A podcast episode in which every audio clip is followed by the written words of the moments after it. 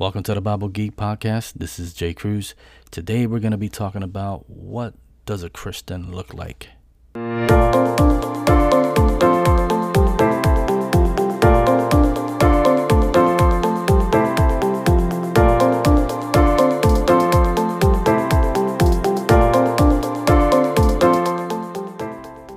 So today's topic and today's show is Christ-like.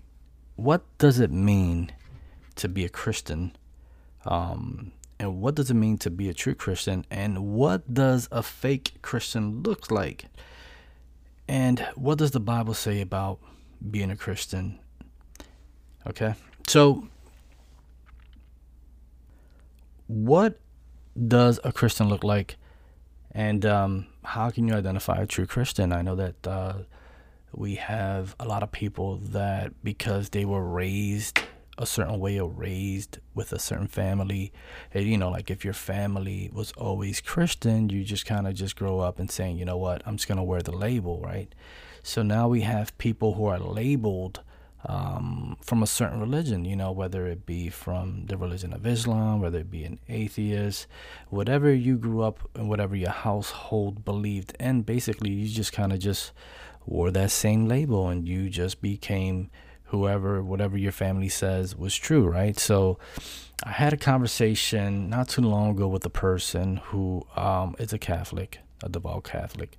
And we were just kind of going back and forth, and we were talking about the subject of baptism, you know, baby baptism versus what Christians believe, non-Catholics believe, when a person should actually be baptized, right? And she kept on telling me that this is what her mom and her father has raised her in, and she's not changing because, or not converting or not letting go of her Catholic beliefs because this is what she was raised in, and this is what she believes. Well, most likely she was just raised in it. It's sometimes you could just be raised in something and not believe or have a clue exactly what it really truly means. I know because I was raised in a Christian household, and there was many years in my life that I had no clue. I didn't know what it meant. I just went around telling people I was a Christian because, hey, you know, my family, they're all Christian, so I'm a Christian. I didn't have a clue. I didn't understand anything. I didn't know anything about scripture or doctrine or theology, right? The study of God. I didn't have a clue about these important details in God's word. It was just like just kind of running around and just like saying, hey, I'm just wearing the label. It's kind of like rappers who wear a Jesus chain or a cross. Some of them don't even really truly believe in Jesus. They just wear it just to wear it, right? So what does the Bible say that a Christian, how a Christian should act, how a Christian should be? Well, I believe Jesus made it clear when he said that there's no greater sacrifice than a friend would lay down his life. And also when you look at the story of Jesus, right? So if we're gonna go to the example, right? If we're going to go to this example of who would be a prime example that we should follow, right? We would go to Jesus, right? And even with Paul, when Paul writes, he says, imitate me as I imitate Christ. And so we look at Jesus and we see that Jesus took the servant role, right? So he was just kind of just, he had that servant role. He said, that the one who is greatest in the kingdom would be the one that serves, right? And when you look at these new Christians or people who are just coming into Christianity and really don't even know doctrine, because you have a lot of it now with this new emerging church, they're not really teaching you doctrine. It's just kind of like they're just tickling your ear and just kind of giving you they're kind of just giving you anything now, you know, they're kind of giving you cotton candy, these cotton candy sermons, right?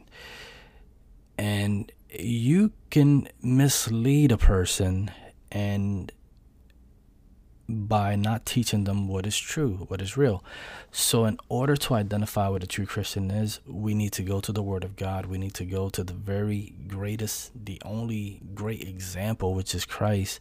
And we see that Christ was a servant. We see that Christ says that the greatest commandment that he gives us is the commandment to love, right? So, and then he goes in and he says that they will know you by your fruits, and they will know that you belong to me because of the way you behave, so to speak, you know, how you behave, your behavior.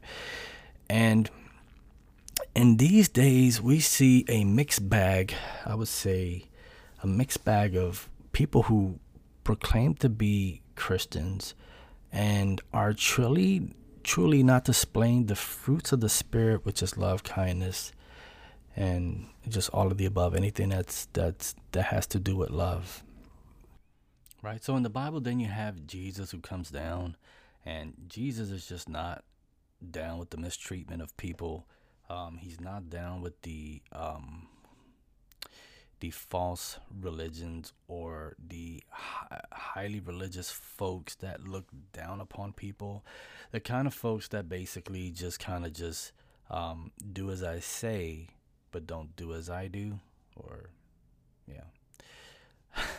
So just kind of like those folks who just, you know, they talk a good game, but in reality, they are not living the Bible, right? They're not living the Word, and they're not living the example that is Jesus Christ.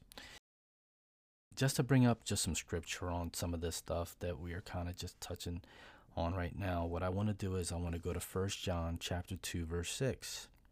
And it says, whoever says he abides in him ought to walk in the same way in which he walked. Who is he? Well, this is speaking of Jesus. So if you also go down to, if you go to 1 Peter chapter 2, verse 21, it tells you again, it says, for to this you have been called, because Christ also suffered for you, leaving you an example so that you might follow in his steps.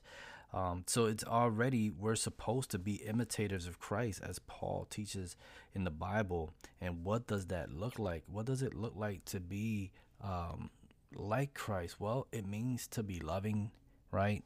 We have Jesus who basically said that the greatest commandment is to love, you know, and then he starts off with love the Lord your God with all of your mind and all of your heart. Go to 1 Corinthians chapter 13, verses 4-8. It says, love is patient and love is kind, right? So love is patient and love is kind. Love does not envy or boast. It is not arrogant or rude. It does not insist on its own way.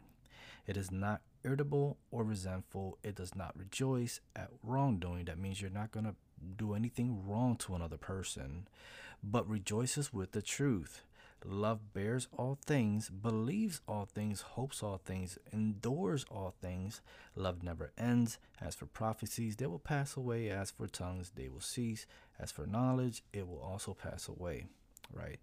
But love is what God wants us to do. And as Christians, we're supposed to love those who even persecute us, even the very folks that would want to have us bow down to what they want, right? So they want us to bow down to what they want. They want us to go against our conscience, go against our belief, go against everything we believe in, and just to make them happy. Even those folks we have to love, the very folks that will want to do harm to us, will want to hurt us, will want to see us not happy, right? Those are the folks that we are supposed to be loving too. So what love looks like is love looks like Christ. Love looks like Jesus.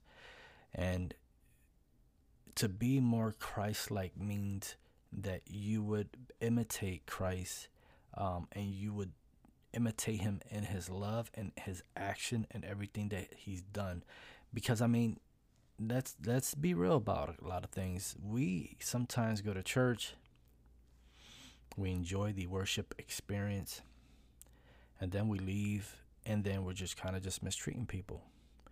You know, you have in the news people who are Christians getting out into arguments with family members, right? And you know, just one of the stories that just recently came out, was Kirk Franklin and his son got into an argument, and his son was actually recording this. And you know, you just kind of saw a side of Kirk Franklin that maybe most folks have never seen. And immediately what people are going to start doing is, hey, I thought you were Christ-like. I thought you were a Christian. Why are you, you know, that's not very Christ-like. That's not Christianity. And you have to understand that at times Christians are human. Christians are not perfect. Christians are not these holier than thou. The reason you become a Christian is because you understand that you're weak. You understand that you're a sinner. You understand that there's a brokenness in you. There's a brokenness in your heart, and you need God to come in and do a work on your heart. And that is a process. That is a process. You know, I'm sure people are going to get on him about it, and I believe that he had apologized about it. And best thing we can do is just forgive and forget, and hopefully next time he is able to approach this conversation with his son on a different level. The thing is that both parties have to be willing to want to go ahead and meet each other in the middle, right? And just kind of just start the conversations, and hopefully and prayerfully something good can come out of it, right? So, you know, sometimes people will take any mistake that a Christian does, and they put their hopes all on that person, right? They put their hopes on that person. They say, oh, and then when that person just falls, or he makes a mistake, or he makes 1,000 mistakes, automatically, you know, they want to just go ahead and grab stones and just kind of throw stones at you, and just want to just end your career and your life just because you've made possibly the very same mistakes that others have made in the past. And, you know, I mean, I think and I believe that this is why, you know, Jesus definitely had to come, because he had to soften our heart, right? Now, are there folks out there who don't believe in God that are loving? Yes, I've met many of them that are loving. So, yes, there are people that are out there who claim not to believe in God and are loving. You know, we know good from bad. We know love from hate. We just have to choose which route, or decide on how we want to live. For a Christian, we want to live, and we want to be made more like Christ. We want to be made more loving. We want to be all about the truth. We want to be all about the Father, right? The will of the Father, because that's what Jesus did when he walked on this earth. And even before that, but just while he walked on this earth, he was always about the will of the Father and doing the Father's will. But one of the other things that we are also seeing is people who don't know God. Right? So, I mean, there are people that love even though they don't know God, but there's a lot of people that don't know God and claim that they know what love is. And they may know it. They may know it because, right, it's written in our conscience. And the Bible says that that God's laws are written in our conscience and our hearts. So, but the reality is that we are seeing a fallen world, and the reason we're seeing a fallen world, a world filled with hate and wickedness, and people just hurting each other and killing each other and murdering each other, is because I feel that they are not truly looking at the one, the author of love, and the one who can change their minds and can change their hearts and do a work in their hearts that needs to be done. But since this podcast is mostly about what a Christian should look like, we're going to remain on the topic and just talk about what Christians should be practicing on their daily life, and that is to love others regardless, right? Regardless if they love us, if they hate us, if no matter what it is, our job is to imitate Christ. Sure, right? So it says in 1 Corinthians chapter 16, verse 14, let all that you do be done in love. It says, let all that you do be done in love. So no matter what you're doing, it has to be done in love. The problem is if we're filled with bitter, if we're upset and angry at a person, that doesn't hurt that other person. It really does damage to ourselves, and we tend to get sick. And that's why Jesus never recommends that you go to sleep being angry at someone, right? Okay. I mean, if we look at one of the most famous verses in the Bible, right? John chapter 3, verse 16, it says, for God so loved the world that he gave his only son, that whoever believes in him should not perish, but have eternal life. What does a Christian look like? A Christian looks like someone who receives the mercy of God through his son, imitates the son, and invites God to transform his heart. And this will be it for this podcast. What does a Christian look like? What does it mean to be Christ-like? And what does a Christian? How should a Christian behave? How should a Christian act? Well, that's pretty much what we discussed, right? We discussed that someone who's a Christian believes God, right? Believes his word, imitates Christ, is always doing all things in love, and is always reaching out to God, and God is working in the hearts of the person who comes to a saving knowledge of Jesus Christ. Christian looks like he loves God with all of his mind and all of his heart, and he loves his neighbors, and he prays for those who persecute him. And that's what a Christian should look like. Let's be more loving and less hateful, less wicked, and let's show and shine our light in a dark world that refuses to want to be changed by this loving God. And hopefully you guys will be tuned in to the next podcast. The next podcast will be entitled Faithful. Are you filled with faith? So that'll be the next one, and we'll be talking about. And I totally appreciate you guys. Thank you guys for tuning in. Once again, this was the Bible Geek Podcast. Hopefully you guys enjoyed, and take care. Maranatha.